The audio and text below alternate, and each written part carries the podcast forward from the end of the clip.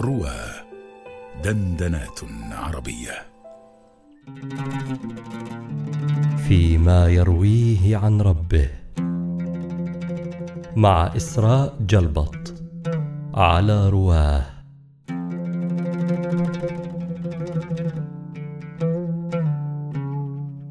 عن أبي هريرة رضي الله عنه أن رسول الله صلى الله عليه وسلم قال فيما يرويه عن ربه. أنفق يا ابن آدم أنفق عليك.